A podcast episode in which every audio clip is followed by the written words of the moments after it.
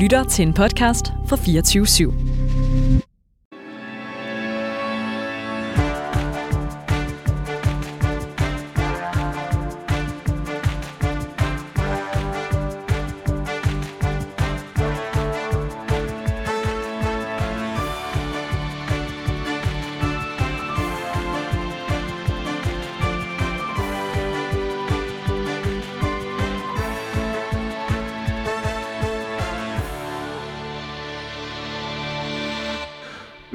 Velkommen til Danmarks mest ærlige debatprogram, Politik på en onsdag. Her inviterer vi hver eneste uge spændende gæster til politisk debat uden spin og fastlåste politiske positioner. Og hvis du forventer neutrale værter, så er det altså det forkerte sted, du lytter med. Ja, for udover at være helt vanvittigt biased, så hedder jeg Simon Fendinge og er landsformand for Liberal Alliances Ungdom. Ja, og mit navn er Nicoline Prehn, og jeg er aktiv i DSU og i Socialdemokratiet. Og de næste to timer kommer vi til at vende nogle af tidens absolut vigtigste politiske historier med nogle af tidens absolut bedste, vigtigste og mest politiske gæster. Det gør vi nemlig, og her i første time, der øh, skal vi dykke ned i, hvordan det står til hos det danske politi. Men inden vi øh, kommer så langt, øh, så kan vi øh, sige velkommen til dem, som vi har med til at øh, netop fokusere på politiet, og det er blandt andet dig, Rasmus Malver. Du er forfatnings- og menneskerettighedsjurist. Velkommen til. Tak for det. Øhm, og så skulle vi også meget gerne over telefon have øh, Niklas Værne, som er Europaparlamentskandidat øh, for konservativ med. Er du med, Niklas? Ja, tusind tak. Øhm, vi starter altid det her program ud med at høre vores gæster, hvad der fylder for dem politisk for tiden, ud over dagens emne. Så jeg tænker, Øhm, Rasmus, vi kan starte med at øh, høre dig. Øhm, det er jo nok ytringsfrihed øh, i den forstand, som det bliver behandlet i Danmark, hvor vi har et fantastisk medley lige nu, hvor på den ene side, så er der masser af mennesker, som gerne vil have lov til at være racistiske over for muslimer, men så snart det så handler om demonstrationer, der er pro-Palæstina, så vil de også gerne spære alle andre inden. Og det, at der ikke er nogen... alle andre inden? Kan du ja. uddybe det lidt? Jamen, det er både konservativ og DF og Danmarks Demokrater med partiet Inger Støjberg, som alle sammen mener, at man skal kunne bruge den her hadprædikant-paragraf imod folk, der bruger, øh, hvad hedder de, palæstinensiske flag, eller som siger, from the river to the sea, Palestine will be free. Mm. Det mener de er, er antisemitisme, og derfor så er det had, og derfor så skal de alle sammen i fængsel. Men var der, var der ikke også, øh, hvis jeg husker rigtigt, øh, er det ikke meget den øh, jihad-udtalelse, øh, som er kommet i de seneste demonstrationer, som der i hvert fald er nogen, så vidt jeg husker, som har ment, at billigelse af terror. Nu skal jeg selvfølgelig lige... Fuldt... Ja, det, det er det efterfølgende, men det er det jo også før, det, der er kommet en masse. Jeg følger jo med, jeg er jo jurist, og så derfor følger jeg med i alle de svar og spørgsmål, der kommer fra Folketinget til justitsministeren. Og der, der har været en del, hvor de bare har prøvet med alle udtalelser, der har været i nærheden af en Palæstina-demonstration. Og det er ikke så meget det, at de vil spære nogen inden for det. Det er det, at de samme mennesker ugen før det sagde, at ytringsfriheden den er, er noget af det mest danske, der findes. Altså, den er, det var Karen Bliksen, der opfandt den, da hun vandt slaget på, på månen over, over Sorglub. Um, øhm, nå, det er den argumentation, man møder som jurist. Altså, fordi medierne de holder bare fast på, at Danmark har opfundet ytringsfriheden, og det er ekstremt med ytringsfriheden, hvis man ikke må øh, forhåne muslimer. Men hvis muslimerne så siger, at de gerne vil have et land i Palæstina, så skal de i fængsel. Og er det så, altså, øh, når, når du fremhæver hyggeleriet her, er det så i forhold til øh, koranafbrændingslovgivningen, eller er det i særdeleshed i forhold til den der øh, paragraf 266b, som øh, er 36. Paragraf? Ja, 236. Det, det, det er begge dele, fordi at netop den paragraf havde de samme partier, som du siger. De var sådan, gud, det betyder, at hvis man siger, at man er tilhænger af at, at, at afbrænde Koranen, så kan man straffes. Det var en forfærdelig paragraf. Hvem har indført den? Den er antidemokratisk. Det er du. Okay, Nå, nu er der et nyt emne. Jeg vil gerne have, at man bruger den her paragraf til at straffe de mennesker, der demonstrerer for det her. Altså, det, det, det, det mest det, at man siger, at man vil have ytringsfrihed, men man er meget specifik på, hvem det er, der må sige noget, og hvad de må sige. Og der vil jeg bare gerne have en ærlig snak om, hvad er det, vi har i Danmark? Og det er den europæiske menneskerettighedskonvention. Og den beskytter ikke alle ytringer. Den beskytter ikke ytringer, som gerne vil undergrave samfundet, eller som gerne vil tage rettigheder fra andre. For menneskerettighedsdomstolen har sagt, at deres formål er at bevare en demokratisk stat. Menneskerettighederne i Europa kom jo efter med konventionen efter 2. verdenskrig, hvor vi havde haft holocaust. Og de er ligesom, de er der for at prøve at undgå det. Og så er det helt legitimt, at der er nogen, der siger, at vi vil have den amerikanske slags, som kom efter en revolution, hvor man siger, at alle må gøre det, fordi ellers kan det lige bare revolutionere. Så i USA, der beskytter staten også at din ret til at prøve at undergrave staten. Ja, Det kan Nik- være. Niklas, du er, du er jo, øh, nu bliver der fremhævet blandt andet konservativ. Du er definitorisk konservativ. Du stiller sig gar op Ja. for dem. Altså, er du enig i den relativt krasse kritik, der kommer af, jamen, den, den fløj, vi jo begge to repræsenterer, selvom vi er to forskellige øh, dele af fløjen. Jeg er fra den populære af dem. Ja, ja, nej, altså, øh, jeg, jeg har det meget svært med at gå ind i hele den der konflikt. Øh, Jeg synes, det, det er frygteligt, det der sker nede i Mellemøsten i øjeblikket, men øh, jeg synes også, det er vigtigt at huske på, hvorfor det er, at det her det sker nede i Palæstina i øjeblikket. Altså, øh, vi var til øh, landsmøde med europæisk ungdom i dengang, at, at, øh, at angrebene kom fra Hamas, øh, og, og det var fuldstændig frygteligt at følge med i, hvad det var, der egentlig skete. Og jeg lagde det med det samme op, et, et Facebook-opslag, hvor jeg egentlig skrev og kritiserede Hamas, øh, og jeg regnede med, at det ligesom var var sådan den, den gængse måde at tilgå det på, øh, blandt alle partier faktisk. Men det viste sig jo sådan ret hurtigt, at, at det var det i hvert fald ikke. Og nu øh, er der nogen, der gerne vil lave demonstrationer for øh, Palæstina, og jeg kan sagtens forstå, at man gerne vil, vil lave demonstrationer for det palæstinensiske folk, og at man skal stoppe øh, krigen dernede. Men ja, jeg, jeg synes, det er meget, meget svært at gå ind i, og Mener du, jeg at...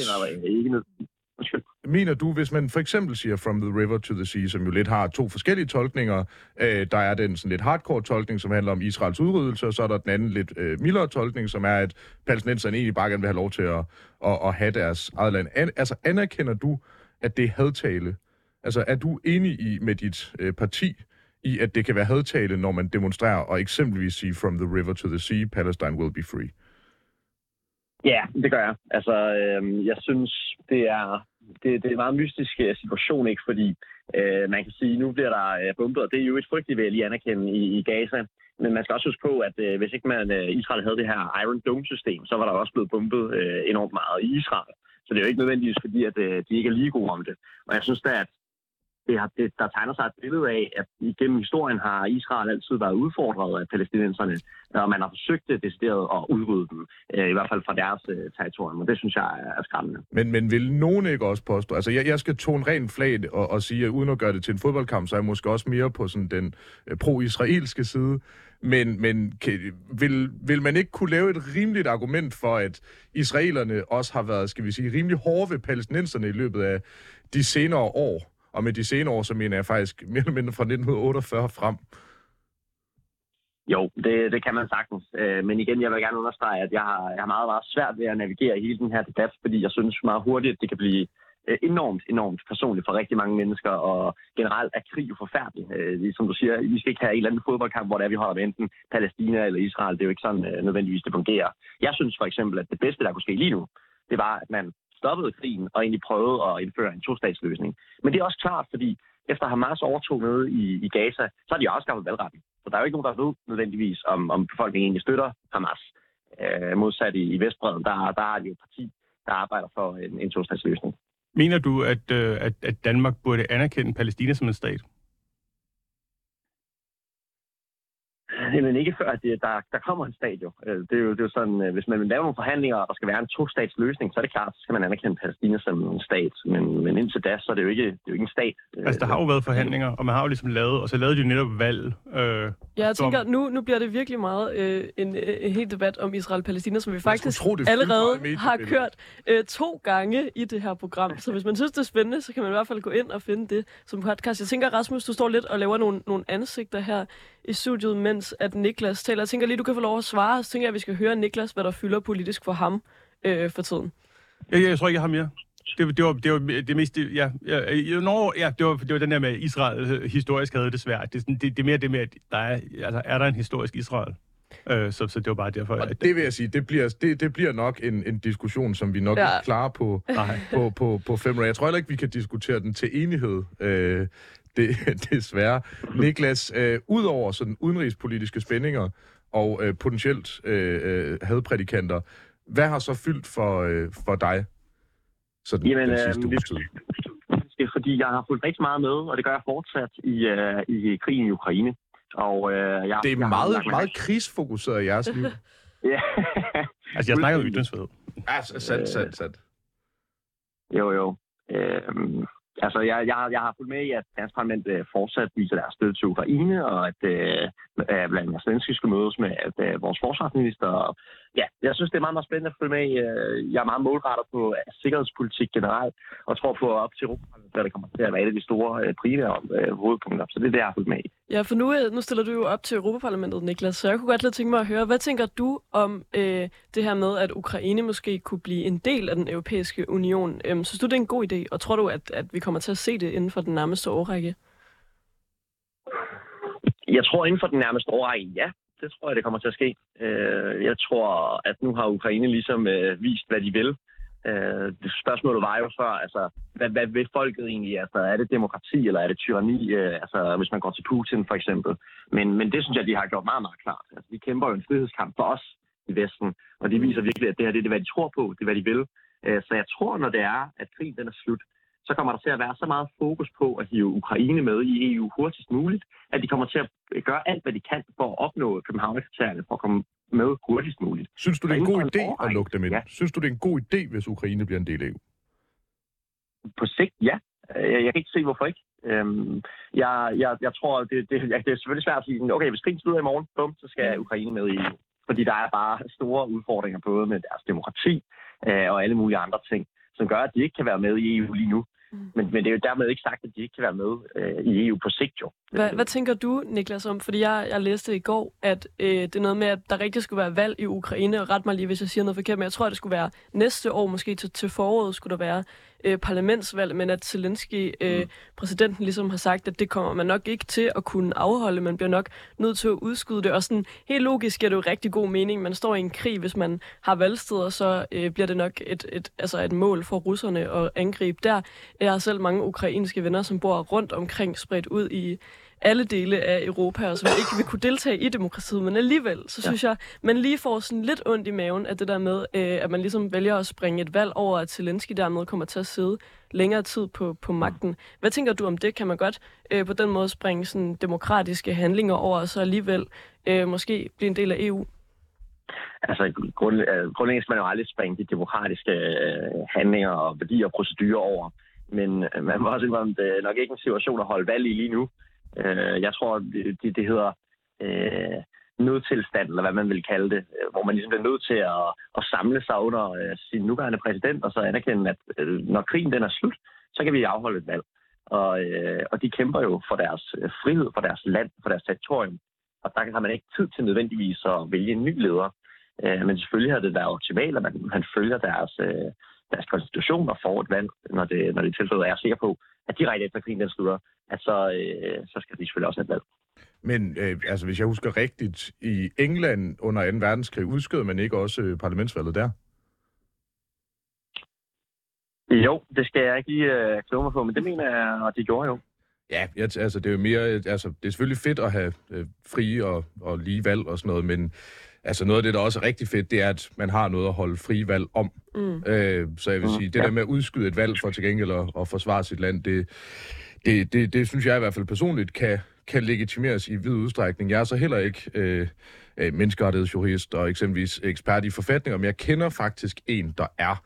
Altså, hvor står du på, på det her, Rasmus? Synes du, det er okay, at man øh, øh, udskyder et valg for øh, til gengæld at, øh, at kæmpe øh, for, for landet, eller simpelthen er en sikkerhedsfrygt?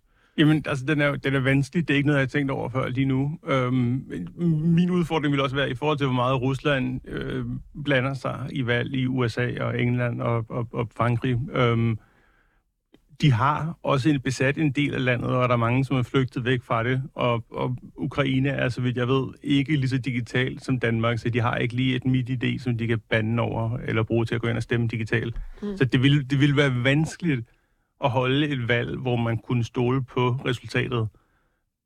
Men, men, men er digitale valg ikke generelt sådan lidt so and so?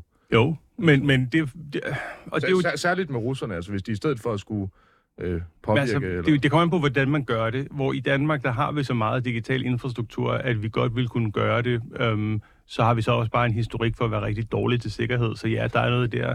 Øhm, det meste med, om folk kan stole på dem, som, som er udfordring i forhold til digitale valg. Altså det, der går galt i USA, er jo så også, at man lokalt vælger, hvordan man skal stemme, og, og så vælger man nogle, nogle automatiserede både, øh, både maskiner, men også tællesystemer, og så begynder folk at rejse tvivl om det, hvor Danmark er så lille et land, at alle kan være valgtilforordnede, hvis de har lyst til at spille en dag på at sidde på en skole. modtaget. Og øh, oven på øh, de øh, ret øh, forskellige emner, så kan man jo sige, at øh, hvis I gerne vil have et digitalt valg, så lad være med at få Jeppe Brugs til at kode det, så får I i hvert fald ikke nogen valg for 2040. Og med de ord, så kan vi gå videre til et emne, der handler relativt lidt om Jeppe Brugs og rigtig meget om politiet.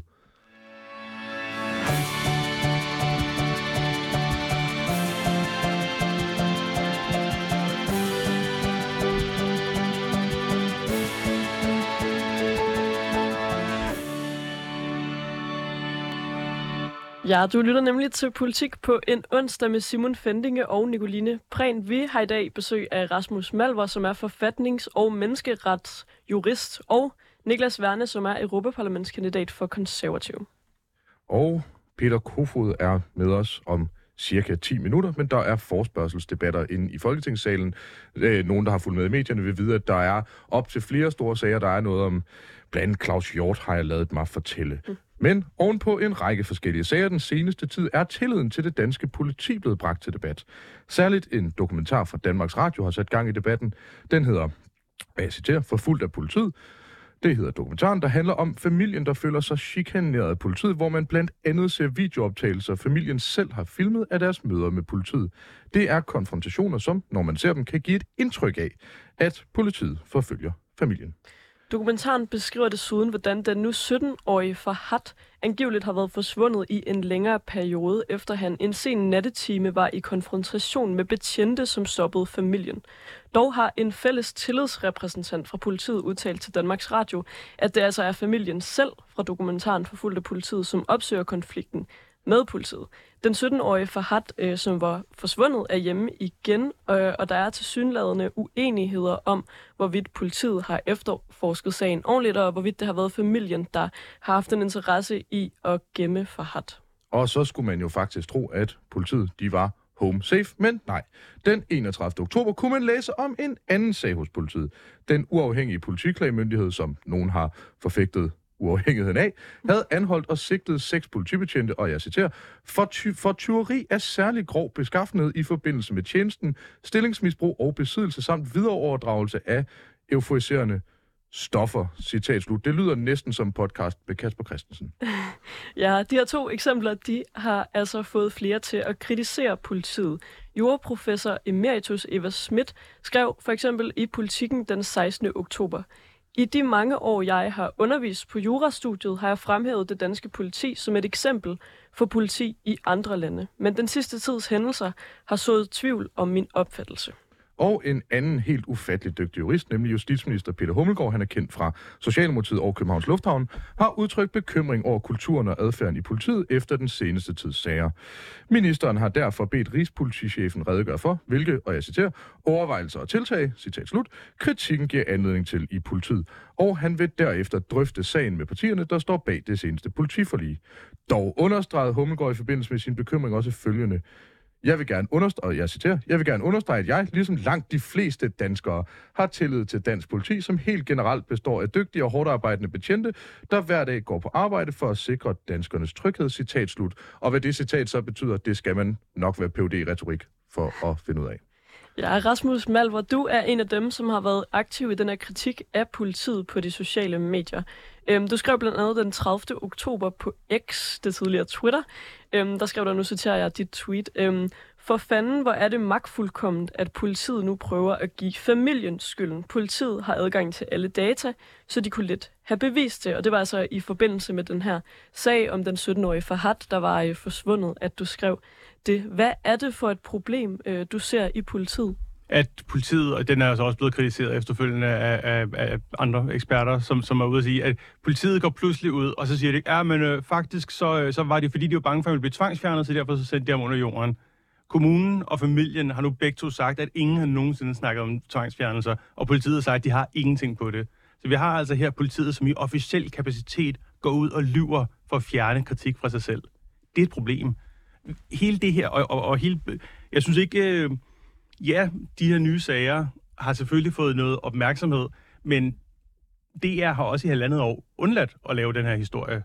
Altså, det er jo først, at DR Dokumentar går ind og laver den, at DR overhovedet vil bringe noget på deres hjemmeside om en historie, som Politikken og Vejle Folkeblad har skrevet om i halvandet år. Drengen havde været væk i 18 måneder på det tidspunkt. Og det her med, om politiet har gjort noget i forhold til efterforskning. Politiet har klaget til den uafhængige politiklagemyndighed om, at politiet ikke, eller måske familien havde klaget til myndigheden om, at politiet ikke efterforskede den. Politiet kunne dengang have sagt, det er fordi, vi tror, I selv har gemt ham. Det har de ikke gjort. Alle de her ting, som de kommer ud med, er først sket nu. Men tænker du, det ikke kan være, at politiet ligesom har, ikke har oplyst øh, til medierne de ting, de har vidst, fordi det, det, det har været nødvendigt på en eller anden måde i deres efterforskning at finde ud af, hvorhenne Så kunne de have sagt det. var. Men det har de ikke sagt.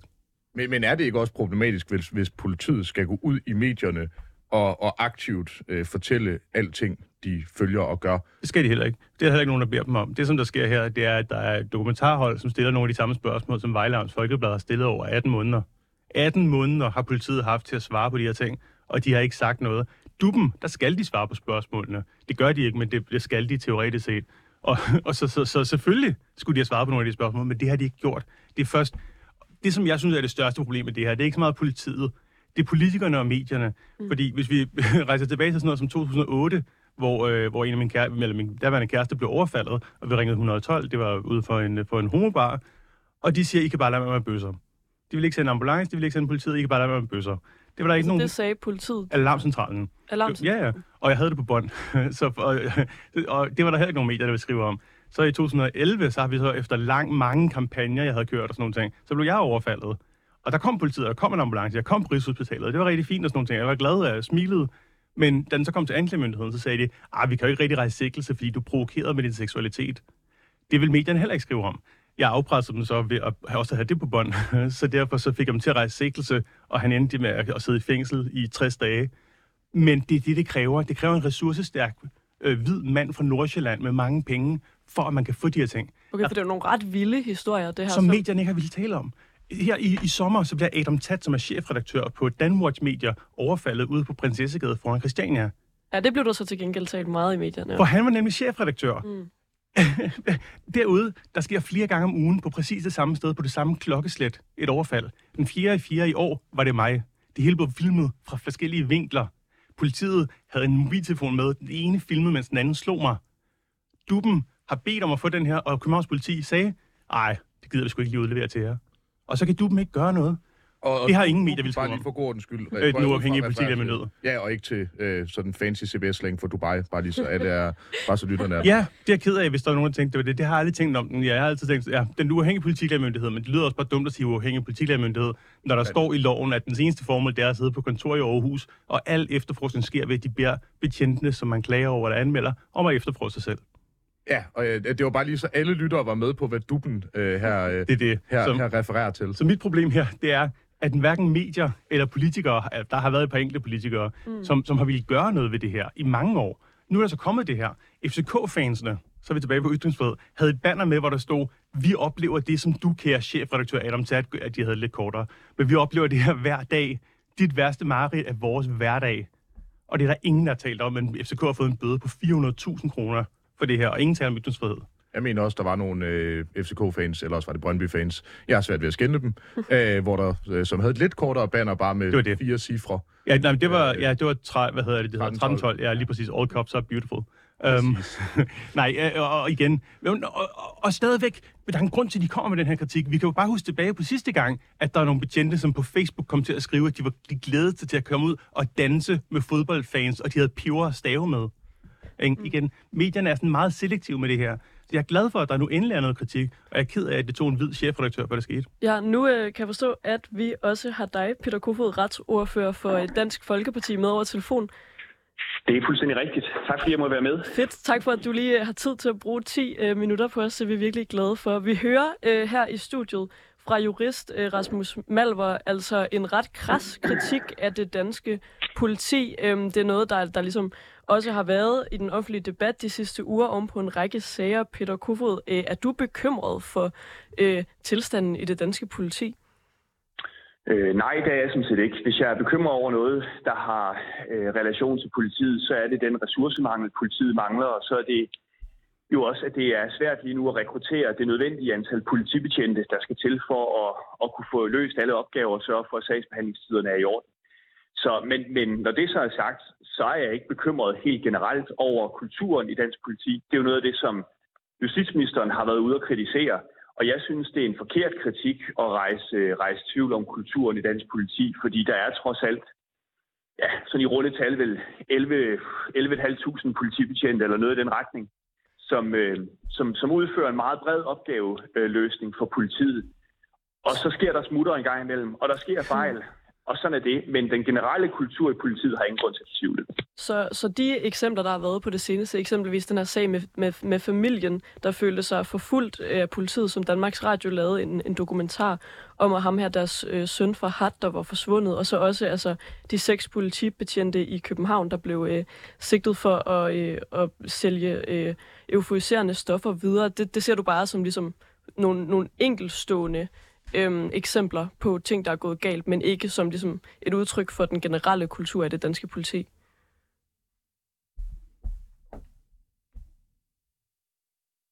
Mistede vi ham? Har vi, øh, har vi stadig dig med, Peter Kofod? Nu blev der i hvert fald lidt stille på linjen. Nå, Jeg jeg, ved ikke, det kan være, at øh, forbindelsen røg. Øh, mens øh, vi lige prøver at øh, få genoprettet den forbindelse, så tænker Jeg jeg, har at vi, en producer, som sidder og... Altså, jeg har aldrig set folk så nervøse før. Jeg har set fodboldtrænere være bagud 3-0, der har råbt og skrevet mindre, end han gør nu. Det er i sandhed en hesteindsats, der bliver lagt. vi kan eventuelt... Når vi bliver jeg tror, tilbage, han er på igen. Peter Kofod, er du med os? Jeg er med jer igen. Jeg beklager, jeg, der skete et eller andet her på min telefon, men Det- øh, det er jeg, helt okay. jeg er glad for, at jeg kunne komme ind igen i hvert fald. Jeg ved ikke, om du hørte spørgsmålet, men det var bare det her med, de, de sager, der jo har været på det sidste, dem, dem ser du ikke som et udtryk for kulturen. Dem ser du som enkeltstående eksempler, eller hvad? Ja, det vil jeg helt klart vurdere, det er. Og jeg synes jo, man skal gøre rigtig meget for at undersøge øh, de sager, der måtte, øh, der måtte opstå. Men det er naturligt, at der altid vil blive rejst kritik af myndigheder, og nogle gange så kan det være øh, fuldstændig legitim kritik, der viser sig at være hold i, jo desværre, og andre gange så er der måske nogle andre hensyn bag. Ja. Men øh, det, skal selvfølgelig, det skal selvfølgelig fuldstændig undersøges. Altså hver gang der er nogen, der kritiserer politiet, så er det meget væsentligt, at man selvfølgelig undersøger øh, det til bunds. Så det har jeg ikke nogen, der er ikke noget udstående med, at man kigger politiet i kortene overhovedet. Men jeg har noget imod, hvis man sådan siger, at helt generelt, at øh, politiet skulle være, eller betjentene skulle være øh, dårlige til at varetage deres opgaver eller øh, deres ansvar bevidst. Fordi det har, jeg jo, det har jeg ikke oplevet selv. Men Peter, hvis du gerne vil have det undersøgt, er du så tilhænger af, at man laver en, en reelt uafhængig politikermyndighed, som eventuelt har efterforsker ansat? Det kan vi sagtens kigge på. Altså, øh, jeg har sådan set ikke nogen religiøse holdninger om det her, for hvordan man skulle skrue, øh, skrue, øh, skrue det her sammen. Det væsentligste, det er jo, at tingene bliver undersøgt. Så hvis der er meget stor smag på, at man skal lave hele det her DUB-system om, øh, Mm. som man kender det, så er man velkommen til at, øh, at bringe de tanker til, øh, til torvs. En- Som sagt, jeg har ikke så meget religion Okay. Den- En, det. en del af den kritik, der har været her øh, i forbindelse med den her øh, DR-dokumentar, er jo også, altså, at der eksisterer etnisk profilering øh, hos politiet. Og det er jo ikke en ny debat. Allerede i marts 2022, der udgav Institut for Menneskerettigheder en rapport, som undersøgte det her med etnisk profilering i politiet, øh, hvor, hvor de viste, at etniske minoriteter bliver oftere end etniske danskere sigtet i sager, der ender med øhm, frifindelse, altså at mennesker med anden etnisk baggrund ofte sigtes uden altså at have gjort noget. Er det ikke et udtryk for, at, at der altså er et eller andet problem med kulturen i det danske politi, i hvert fald når det kommer til det her med etnisk profilering? Ikke nødvendigvis, fordi jeg synes jo, det store problem her, det er, at man opgiver mange sigtelser. Altså man bare man dropper sagerne, øh, fordi når man sigter, så er det jo også, fordi du kan give sigtet nogle bestemte rettigheder osv. Så hvis jeg skal prøve at vente lidt om, så kan det en gang imellem faktisk være en hjælp at blive sigtet, fordi du får nogle flere rettigheder, end hvis du ikke bliver sigtet. Men jeg synes selvfølgelig, det er et problem, hvis der bliver rejst mange sigtelser, som viser sig, at de ikke ligesom kører igennem systemet, at de ikke ender med tiltale eksempelvis, øh, og de ikke rammer domstolene på et eller andet tidspunkt, så er det selvfølgelig et problem. Men øh, nu nævnte du selv DR's dokumentar, øh, og, og der må jeg bare sige, hvis man ser på sådan den seneste mediedækning, så må man sige, det er måske ikke et helt nuanceret billede, der bliver tegnet i DR's dokumentar. Og jeg tror også, det er nok en historie, der ikke helt er kørt til ende endnu, og så må vi så se, hvad den ender med, øh, eller hvor den ender henne. Men jeg vil egentlig sige sådan helt generelt om politiet, der har vi et ret godt, og faktisk meget godt politi i Danmark sammenlignet med selv nogle af de lande, der ligner os allermest. Men, men, men Peter, kan man ikke også lave et, et argument, øh, der, der hedder det, at den her sådan, overrepræsentation af ikke-etniske danskere også kan skyldes, at de generelt er overrepræsenteret i kriminalitetsstatistikkerne, og at øh, selvfølgelig må man aldrig lave etnisk profilering, men kan man ikke godt lave et argument for, at man godt kan agere præventivt som, altså som politi, hvis man eksempelvis anser en scene som værende øh, voldelig eller problematisk, at det kan føre til sigtelse. Er det ikke okay, at politiet også har en eller anden form for præventiv effekt? Det ved jeg ikke helt, man skal i forhold til sigtelser, men du har ret i det første, du siger, nemlig at ikke-vestlige øh, indbyggere i Danmark er stærkt overrepræsenteret øh, med en del af den kriminalitet, der begås. Jeg mener ikke, man som på den måde sigter præventivt. Det kan være, du vil uddybe spørgsmålet. Nå, men det, det var udelukkende en, en måde at sige på, om der er en, altså om ikke det kan forklares af, at der er en overrepræsentation i kriminalitetsstatistikkerne, at det også kan jo. have en selvforstærkende effekt. Jeg kunne forestille mig, at det er på samme måde i mange andre sammenlignelige lande med Danmark. Ikke USA, men øh, Norge, Sverige osv., som jo også har er mit klare indtryk visse udfordringer med øh, øh, kriminalitet blandt øh, ikke-etniske svenskere og nordmænd, hvilket jeg føler er en meget ukontroversiel pointe. Nu, nu har vi... Det synes jeg også er en meget ukontroversiel point, men du har fuldstændig ret. Jeg vil så sige øh, en ros til danske myndigheder sammenlignet med mange andre lande. Det er, at man faktisk kan trække statistik på meget af det her igennem som officielle kanaler i Danmark. Det er svært i en hel del, selv EU-lande, øh, og det er, det er jo mærkeligt, fordi det hæmmer jo lidt, kan man sige, den frie debat om, hvordan vi får løst de her ting. Og øh, Rasmus, han står og... Øh, ja, men det er før, I lige får fedtet den af på, på hinanden, I får i bedste racistiske fællesstyrk der. Der er lige nogle problemer her, fordi alle de statistikker, I taler om, der står i dem, at det her, det kan ændre... Der er ikke en overrepræsentation, hvis du korrigerer for socioøkonomiske forhold. Fattige mennesker begår flere forbrydelser. Flere mennesker i den her gruppe er fattige. I forhold til det her med, at de så derfor skulle være mere sigtet, eller politiet havde en sjette sand, som betyder, at de ser sorte mennesker, der, der er problemet, at det er matematisk forkert. Hvis du samler to grupper forkert, så får du forskellige tal. Altså, du, du er nødt til, hvis du samler, hvis der er en gruppe, som er 100 mennesker, en gruppe, der er 10 mennesker, og du stopper alle 10 i den ene, og du stopper 10 i den anden, så er der matematisk større chance for, at du finder mere i den lille gruppe. Så det er bare, det er forkert at sige, at de er overrepræsenteret, og det er forkert at sige, at det retfærdiggør, at man etnisk profilerer. Jeg vil sige, jeg synes, det er en meget ukontroversiel pointe at sige, at der er overrepræsentation af visse typer kriminalitet i indvandrermiljøer i Danmark. Og hvilke typer er det? Være det må være meget ukontroversielt efterhånden. Men hvil, hvilke typer er det? Vil du have sådan en gennemgang af paragrafer, eller hvordan? Ja, fordi du siger, du ved det. Og jeg ved, at det ikke passer, fordi du stiller jo det her spørgsmål ofte, Peter. Jeg sidder jo som sagt og abonnerer på alle de her ting, og der bliver stillet nærmest 10 spørgsmål om ugen. Hvad nu, hvis man kigger på forbrydelser, som er begået efter den her paragraf, efter mørkets frembrud på venstre side af Brogade, indtil I finder noget, hvor de er overrepræsenteret? Okay, og hver gang siger øh, Justitsministeriets forskningskontor, det ikke passer. Rasmus, for god ordens skyld. Uh, nu, nu citerer vi Danmarks Statistik, som altså, jeg formoder... Uh, og så kig på der, hvor der står med socioøkonomiske forhold. Jo, men, men det, er Nej, vigtigt, det, det. er vigtigt at understrege, at du kan jo godt have nogle samkorrelerende faktorer, uden at det nødvendigvis skyldes, at de, altså, at de er fattigere men i andre hvis grupper. den ene gruppe er mere fattig, så vil det være sådan. Okay, og det er det samme, som du så ser i USA. Din, din påstand er... Danmarks Statistik siger til dig, at det ikke passer, det du siger hvis du læser det, der står med småt, hvor der står, du er nødt til at korrigere for de socioøkonomiske forhold. Okay, øh, det, det er vigtigt at understrege, at der synes jeg, man skal skille, men bare fra et helt rent redeligt økonomisk og videnskabsteoretisk perspektiv, at bare fordi noget er samkorrelerende, ødelægger det ikke kausaliteten. Jeg ved godt, nu bliver det en meget teknisk debat, men jeg vil sige, det er, det er en, en pointe, som helt grundlæggende, efter min bedste opvisning, er og bør være ukontroversiel, at der er en overrepræsentation og, og af ikke-etniske danskere, og så... Passer dig ikke? Det, det er jo netop og det. Der er en overrepræsentation af ikke... Altså, der er en overrepræsentation af fattige mennesker. Hvis du korrigerer for deres indkomst, så er de mindre kriminelle.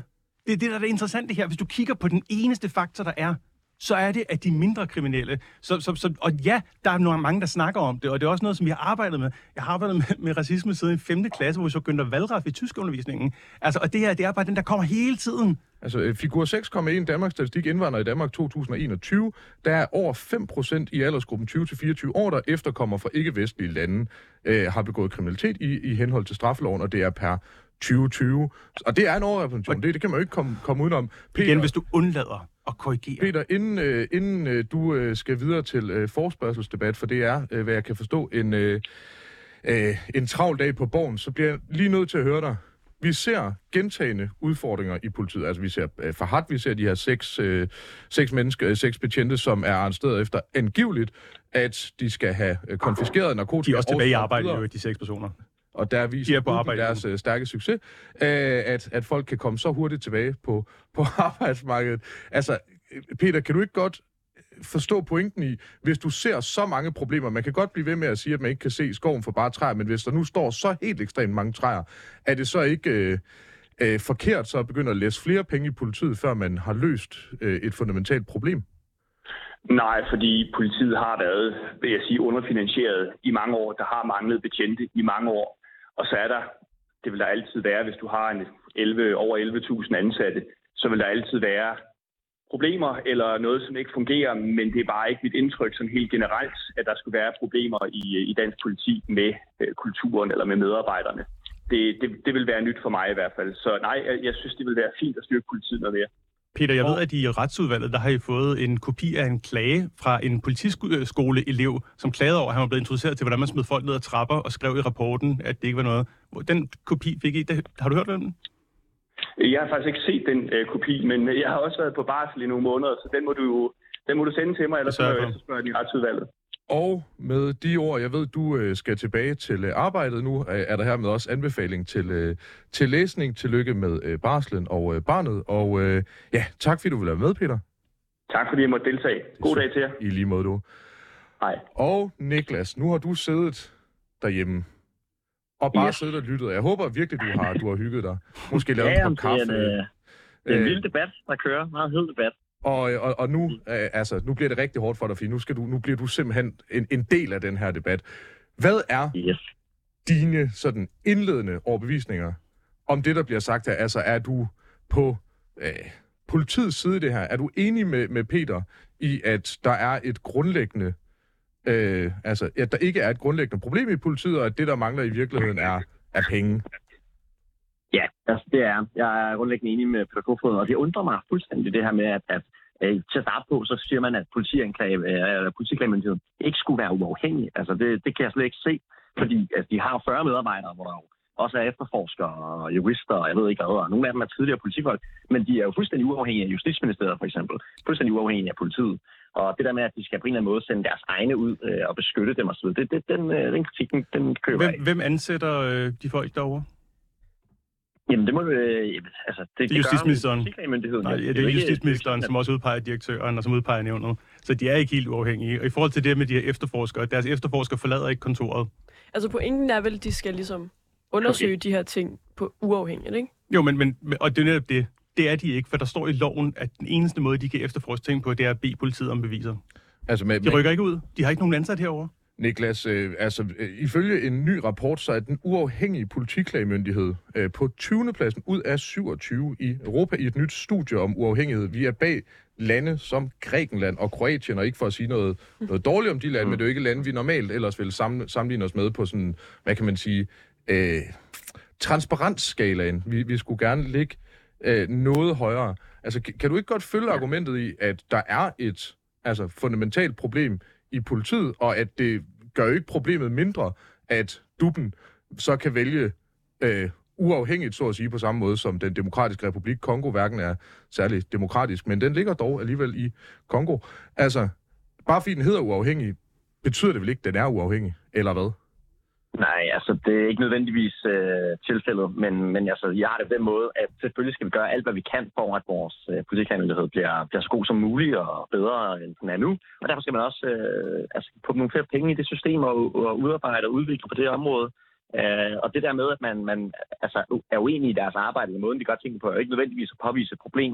Men jeg synes, at man skal undersøge det fuldstændigt spunds, og hvis man finder, at, at den ikke er så uafhængig, som den er, så bør man da lave det om. Øh, det er der ikke nogen tvivl om den undersøgelse behøver ikke være længere, end at man læser den, det her kapitel i retsplejeloven, hvor den bliver indført, hvor der står, at deres eneste måde at efterforske noget på, det er at bede politiet om det. Længere er den ikke. Deres logo er jo også Justitsministeriets logo, og står der politiklægerne noget nedenunder. Så, så det, altså, udfordringen her, jeg kritiserer ikke, hvordan de gør deres arbejde. Jeg kritiserer deres eksistensgrundlag. Jeg kritiserer de strukturer, som ikke sørger for, at, der er under, at, at, at vi efterforsker de her ting. Jeg kritiserer, at chancen for at få medhold er så lille, at vi sidder i retshjælpen og siger til folk, lad være, for du vil få det dårligere af det. Altså, jeg, jeg betvivler virkelig den der måde at så, øh, opstille det på, og jeg tror slet ikke, at, at, at det systemet er sådan. Altså, hvad, hvilken interesse har politiklagemyndigheden nødvendigvis i at uh, gå og, og fuske med deres arbejde? Det, det er der ikke nogen, der siger, de gør. Det, det, over, det antyder det jo lidt, når det er du... Nej, jeg siger, du skal læse retsplejeloven, at det, det, deres okay. eneste måde at efterforske, det er at bede politiet om at efterforske. Og jeg har et konkret sag, hvor de har bedt om for eksempel at få optagelser fra politiet, og politiet siger, det gider vi ikke give jer, og så siger du dem, så er der ikke mere, vi kan gøre. Okay, øh, der er i hvert fald øh, uenighed om øh, den uafhængige politiklagemyndighed her i studiet. Øhm, næste runde, der skal vi dykke mere ned i, hvad løsningerne kan være, hvad, hvad kan vi gøre for at måske øh, forbedre vores politi i Danmark. Så jeg synes, det er på tide, at øh, vi hopper videre til det.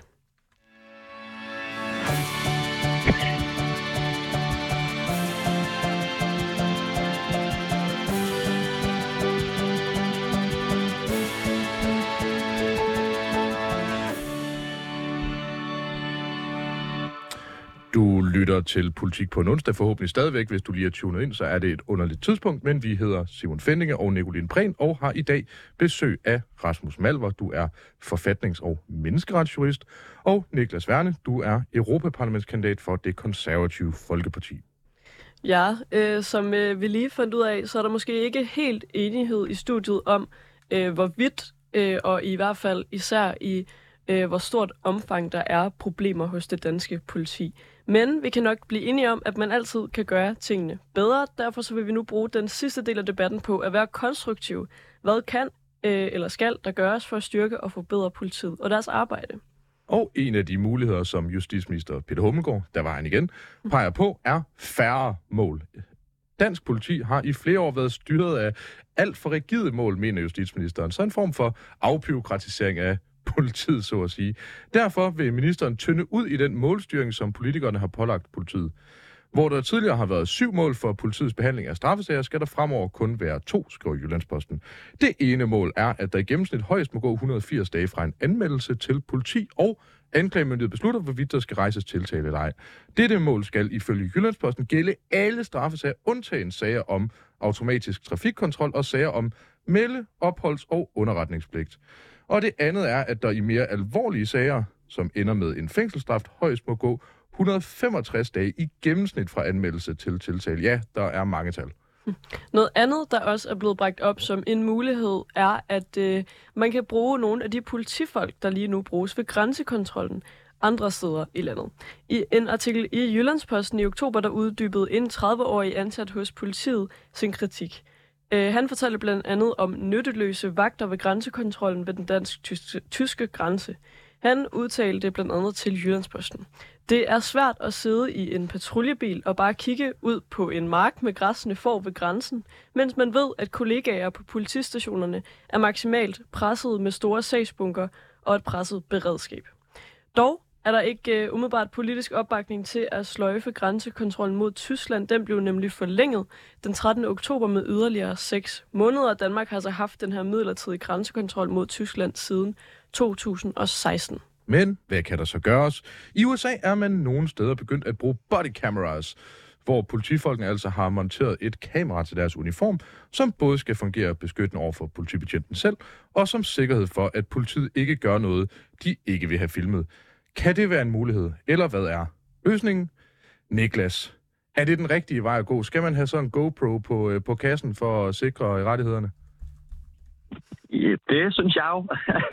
det er ikke nødvendigvis alle, der er enige med mig om det, men jeg, jeg kan simpelthen ikke se, hvad, hvad problemet skulle være ved, at, øh, ved, ved at man, ved man har det. Altså, folk de snakker om, at så er der noget med noget, åh, politiet kommer til at føle sig overvåget og så videre, men det er jo bare generelt for den almindelige borgers sikkerhed, og så kan man jo bruge det øh, evidens, der kommer ud fra det, til ligesom at se, hvad er det egentlig, der skete under den sag, og vi har jo alle sammen en interesse i, at, at alle borgere er lige for loven, og ja, der synes jeg bare, det giver god mening.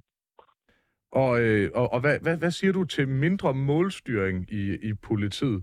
Altså, det skal siges, jeg er ikke selv politimand, jeg ved ikke, om du har prøvet at være det, eller for den sags skyld er det. Øh, men altså, lyder det ikke bare fornuftigt? Og det, at de eneste krav, der skal sættes der, det er, øh, hvor lang tid der må gå fra en anmeldelse til, øh, øh, til, ja, til tiltale, altså man beslutter at rejse den leg, at der kun skal gå et halvt år. Er det ikke en mega fed idé at sløjfe resten af målene? Øh, det, det skal de have igen. Hvad, hvad du siger? Undskyld. Mindre målstyring i politiet, som Peter Hummelgaard foreslår, vores Ja, elskede ja. justitsminister og tidligere ansat i Københavns Lufthavn, øh, hvor hans far også har været ansat. Øh, altså, er du enig i, at vi skal have mindre målstyring i politiet? Eller kunne man sige, at det faktisk i rigtig god mening at have sindssygt mange mål for nogen, der har et voldsmonopol? Ja, jeg kan godt se, øh, problemet og udfordringen. Altså, øh, jeg, må, jeg, jeg vil lige erklære, at jeg er hverken øh, jurist eller, eller politibetjent for den sags skyld, øh, så det er jo ikke nødvendigvis, fordi jeg er ekspert på området, men øh, jeg tror, altså grundlæggende handler det jo egentlig om, at man bliver nødt til at omprioritere nogle penge til justitsområdet, fordi øh, man kan jo se, at, at når det er, man snakker om, at man gerne vil gøre for eksempel politiklagemyndigheden op, og lade den lave den bedre, end den er i forvejen, så kan man jo starte med at undersøge nogle, nogle strukturer i Europa, og når først man ved, hvad det er, man skal gøre, og det gælder sådan set på, på hele justitsområdet, når det kommer til det område, så kan man tilføre nogle af de omprioriterede penge. Øh, og i forhold til det med, med hvad, hvad der bliver sagt her øh, med, Peter Hummelgaard, men altså, det, øh, det, det kan jeg ikke gøre mig gøre klog på, men jo, jeg tænker, at det er en, øh, det er en, det er en fin, men, fin pointe. Men Niklas, tror du, det er et udtryk for mangel på penge, altså mangel på ressourcer hos politiet, der gør, at de for eksempel øhm, bliver kritiseret for at forfølge den her familie i den her DR-dokumentar, øh, og at de øh, ender med at, at, at være i en sag, hvor de øh, videresælger euforiserende stoffer. Altså, er det virkelig flere penge, der skal til øh, Mm, politiet? mm, nej. Nej, nej, det er det ikke. Men det er også fordi, øh, hele den der sag er jo enormt betændt. Øh, Mm. Man hører politiet, der siger noget, og familien, der siger noget andet. Og jeg synes personligt, man at undersøge den, øh, undersøge den sag helt til bunds, og finde ud af, øh, hvad det er, der egentlig er sket, og hvad der er sandhed. Øh, fordi jeg synes da i hvert fald ikke, det skal være sådan en folkedomstol, der skal konstruere en sandhed, der kritiserer politiet for at bare kritisere dem. Altså politiet siger, at de skal efter sigende have kendskab til, at Farhad har, har været i Tyskland og godt have vidst, hvor han var henne. Og så kan man jo sige, at så har de været med til aktivt at, at skade øh, investigeringen for politiet, hvis de har haft oplysninger, de har tilbageholdt. Mm. Så jeg synes bare, man bør undersøge hele sagen og finde ud af, hvad er det egentlig, der er op og ned i det her. Og det er ikke nødvendigvis, fordi det kræver flere penge, øh, men, men ja, det, det, jeg tror, det er det, det, den er. Altså, Og nu siger du tidligere, at du øh, hverken er jurist eller politimand. Rasmus Malvar er ikke politimand, men han er derimod rigtig meget jurist. Det er jeg. Rasmus, øh, er du enig i det her? Ja, meget af det lyder meget rigtigt. Øhm, også, altså i forhold til bodycams, grunden til, at de ikke har dem, det var jo fordi, at politiforbundet sagde, så kunne man lige så godt afskaffe politiet. Så valgte man ikke at indføre dem med lov, og så politiet i stedet for at indføre dem som en forsøgsordning, som ikke er i overensstemmelse med loven. Og øh, det, som er forskellen, det er, at hvis vi havde gjort det ved lov, så ville det være, også være i overensstemmelse med grundloven, og så ville vi have nogle regler for, hvordan de skulle udlevere det her til DUB. Og bare lige for, at øh, lytteren er med, det, det ville være jo uoverensstemmelse med grundloven, fordi det var overvågning, eller Nej, hvad? fordi det, det grundlovsparagraf 3 handler om, at i et demokrati, så er det sådan, så borgere må gøre alt det, der ikke er forbudt ved lov, Mm. og staten må kun gøre det, der er tilladt ved lov. Så det at sætte kamera på politiet, det skal så behandles efter de regler i loven om at tage billeder. Og de regler, de stammer fra slutningen af 80'erne, hvor der var et kamera på hver station. Så reglerne, der står, at politiet skal gå op til juristen og bede om at få lov til at låne kamera i den her særlige sag. Okay. At de så nu har, har nogle bodycams på, som er GoPros, som de render rundt med ude på Christiania blandt andet. Ja. Dem kan advokater ikke få adgang til. Så hvis du bliver sigtet, eller du har en klagesag, så får de bare ikke de her ting. Og det er jo det, som også er med den her konkrete sag fra Duben, hvor Københavns politi bare siger, at vi gider ikke udlevere video. Og det er problemet, fordi vi har ikke gjort det ved lov, og politiet får bare lov til alt. I forhold til det der med penge, som Peter Kofod også er inde på, politiet har fået flere penge hvert år siden 2001. Men hvad, hvad skal der så til? Fordi du, du kritiserer straffene. rigtig meget. Du skal sænke strafferne, og så skal du have alt med Men psykiatri ud af ændrer det, ændrer det kulturen hos politiet? Det kan måske Nej, der skal du begynde om. Du skal sænke straffen. Ja. Okay. Niklas, du repræsenterer et parti, som øh, jeg, jeg primært bare kender som hårde straffepartiet. Øh, du, er, er, du, er du enig i, at øh, man skal sænke straffen? Nej, det er jeg ikke. Øh, altså, jeg, jeg er også tidligere retsordfører i konservativ ungdom, og har beskæftiget mig enormt meget med det her. Og jeg synes, jeg har altid haft det på den måde, at når det kommer til personfarlig kriminalitet, så får man altid have hårde straffe, men hvis det kommer til videresalg af stoffer for eksempel, så er det ikke nødvendigvis, fordi hårde straffe, det, det bare hjælper. Øh, der skal man jo ind og så og ligesom, øh, kigge på, hvad er det, vi gør for at rehabilitere dem, så de ikke kommer ud i det miljø igen. Og jeg, jeg har det bare på den måde, at hvis man er voldelig over for et andet menneske, øh, så, så dur det simpelthen ikke, at man kun får sådan noget øh, tre måneder, fire måneder. Øh, altså, hvis man har haft en intention om virkelig at gøre skade eller give veje mener til et andet menneske, den tankegang og den handling er så alvorlig, at man bliver bare nødt til som samfund at være på offerets side. Og det mener jeg bare ikke, man er, hvis man har kortere straffe, for eksempel. Men hvad nu, hvad nu, hvis gerningspersonen Rasmus, havde jeg vil, uniform på? gerne, øh, jeg vil gerne lige øh, stille dig et spørgsmål også, øh, for lige at få opklaret, hvad er det, du tænker ved de her hårde straffe, der skal gøre kulturen bedre i politiet? For nu er det det, øh, vi debatterer, så hvad, hvad kan ligesom konstruktivt gøre det bedre for det danske politi? Det, øh, ja, det er to forskellige ting. Det er jo fordi, at vi snakker også om økonomien i politiet, hvor at, at, at, at Peter og Niklas siger, at de skal have flere penge, og siger, at de har hele tiden fået flere penge, og grunden til, at de har mere arbejde, det er fordi, vi hæver strafferne, og med længere straffe, så har du flere tilståelsessager, så er der flere, der kommer igennem Ah, så det er for ligesom at mindske Det var for at mindske, ja. I forhold, til, I forhold til kulturen, så er du nødt til at straffe dem. Altså, jeg er helt enig i det, som øh, når Niklas siger, at hvis folk de øh, øver vold på et andet menneske, så skal de, ja, så skal de straffes, men, men så er man også nødt til at gøre det lige. Så skal man også straffes, hvis man gør det i uniform. Hvis man skriver på Facebook, nu vil jeg tage ud og danse med fodboldtilhænger med min stav og min peberspray, så skal man i fængsel, og så skal man ikke være politibetjent længere. Så skal man tage det seriøst, når folk på politiskolen bliver Men, men opdraget vil det i, ikke hvordan man... svært at straffe politiet ud fra samme modus, som du straffer helt almindelige mennesker? Nej, det er, jo, det er jo det, jura er. Jura er, at din magtanvendelse skal være i overensstemmelse med loven. Der var også ude på øh, samme sted, Men er det ikke definitionen af et voldsmonopol, at de netop har monopol på rent faktisk om at yde vold i tilfælde, Men hvor det, det er, også et, det er jo ikke noget, vi har i juraen. Vi kalder det jo ikke et voldsmonopol. Det At, at, at det er det, folk kalder det. Altså, vi har jo også andre, for eksempel så hjælper militæret dem. Hvad er de så, vores eksterne voldsmonopol osv.? Nej, det som man gør, det er, at man skriver politiloven, og så har man fra Folketingets side sagt, I er nødt til at skrive det ned, hver gang I bruger stav. Fordi at så er de også nødt til at kunne redegøre for det. Men der ser vi også bare med de her optagelser, at politiet glemmer meget ofte at skrive de her ting ned. Ikke? Så man er nødt til at op og holde dem til den samme standard, som alle andre er. Når vi ved, at folk på politiskolen klager over, at de får at vide, hvordan de tæver folk og slipper afsted med det, så, så, så er det da en udfordring. Men er det så ikke også et sted, man kan tage fat, hvis vi lige skal prøve at være lidt løsningsorienteret? Altså, politiskolen, øh, måske både de ting, man lærer, måske de mennesker, man tager ind, øh, der skal arbejde i politiet. Mm. Er det et sted, man kunne tage fat? Det kan være, at vi lige skal starte med at høre dig, øh, Niklas. Øh, ja, altså, man kan da sagtens undersøge, hvad der foregår på politiskolen. Altså, jeg genkender ikke det, øh, det billede, der bliver tegnet af, af politiskolen og politiet generelt, som værende det her altså, forfærdelige miljø. Øh, jeg har også nogle venner, der, der læser og gerne vil være politibetjente, og de har da i hvert fald lidt slet ikke oplevet sådan noget her. Tværtimod snakker de om, hvor fantastisk det er, og godt sammenhold, og det er en måde, man ligesom samler sig om at, at styrke vores samfund øh, fælles. Så, så nej, altså jeg synes, at det skal undersøges, men, men det billede, der er betegnet, det, det genkender jeg ikke. Men, men kan de to ting ikke godt sameksistere? Man kan vel godt have et godt fællesskab, men det her fællesskab så handler om nogle virkelig usunde ting, hvad enten det er så at lave etnisk profilering eller holde med Brøndby. jo, øh, ja, gud forbyde, man holder med Brøndby, men det er jo ikke... Øh, nej, det tror jeg ikke. Det, øh, jo, det kan godt, det kan godt øh, hænge sammen, men det gør det, det gør det ikke, tror jeg ikke. Jeg tror ikke, der er øh, nogen øh, nødvendigvis dårlig kultur i politiskolen eller hos politiet. Tror du så, at det, altså, det- de her problemer kommer af, at, der er politi- altså, at politifolkene er dårlige mennesker? Nej, nej, det er overhovedet ikke, og det er overhovedet ikke det, jeg prøver at... Nej, nej, det ved jeg godt, at det du ikke Øh. prøver, øh, ikke er det, du prøver at sige. Det er derfor, jeg stiller dig spørgsmålet. Nå, ja, nej, nej, nej, nej, øh, nej, det tror jeg da bestemt ikke, ja. Så hvis Det de er, virkelig det går... er på, jeg, jeg, jeg forsøger nemlig lige at finde ud af her i øh, afs- øh, afsnitets to sidste minutter. Altså, det er ikke politiskolen, de lærer det på. Øh, det er ikke, at de er ikke dårligere mennesker end os andre. Nogle af dem er måske faktisk bedre mennesker end os andre. Det kan man jo håbe på. Men- Al- altså, Må hvad, jeg hvad er ikke det? lige tilføje noget meget kort? Fordi øh, jeg, jeg, jeg forestiller mig, at det, der egentlig sker, det er, at der er nogle enkelte sager, som er forfærdelige. Men man, man tager simpelthen de små, få sager og siger, jamen så må det tegne øh, et glansbillede på hele politiskolen, hele politiet. Og så kan man kritisere ja, folkedomstol og sige, at det er hele politiet, den er gal med. Men i, i virkeligheden er det måske, fordi der er nogle enkelte inkompetente øh, politifolk, eller enkelte inkompetente øh, politikadetter, øh, som egentlig bare ikke skulle have været politi, politi, eller politikadetter til at starte på. Er, er det ikke bare det, det handler Hvorfor lader man dem så komme tilbage i tjeneste, efter man har haft dem afhørt og anholdt for at sælge stoffer? Så hvorfor siger man så, at de må stadig gerne være her? De er stadig ikke fine nok? Jamen altså, der skal man... Øh, jeg, jeg gad jo virkelig godt at, at have dykket ned i den sag. Det har jeg, det har jeg ikke, men, men det lyder da også meget mærkeligt, hvis man gør det på, det, altså på baggrund af det. Altså, man har nu Ja, også nedlagt det her tæskehold, men de er også alle sammen stadig i arbejde. Men, men, men der må man trods alt øh, øh, sige, at altså, det, det er en- alt den stund, at så vidt vides Niklas ikke er en del af den, den uafhængige politiklagemyndighed, så vil det også være unfair at bede ham om at, øh, om at vide, hvorfor... Øh, Jamen, det er mere om kulturen, hvis man tillader dem at komme tilbage. Jeg, lige her før vi slutter, kan vi, jeg har også været retsordfører for konservativ ungdom. Og det var dengang, vi Nå, er kritiserede staten. Ja, ja. Og, Det og der er- var vi nemlig meget altså, antistat, og vi synes at vi skulle have en fri verden, og så videre.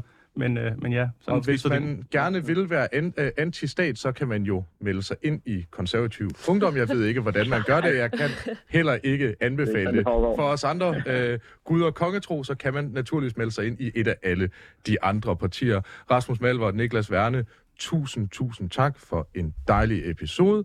Ha' en rigtig god dag. Selv tak.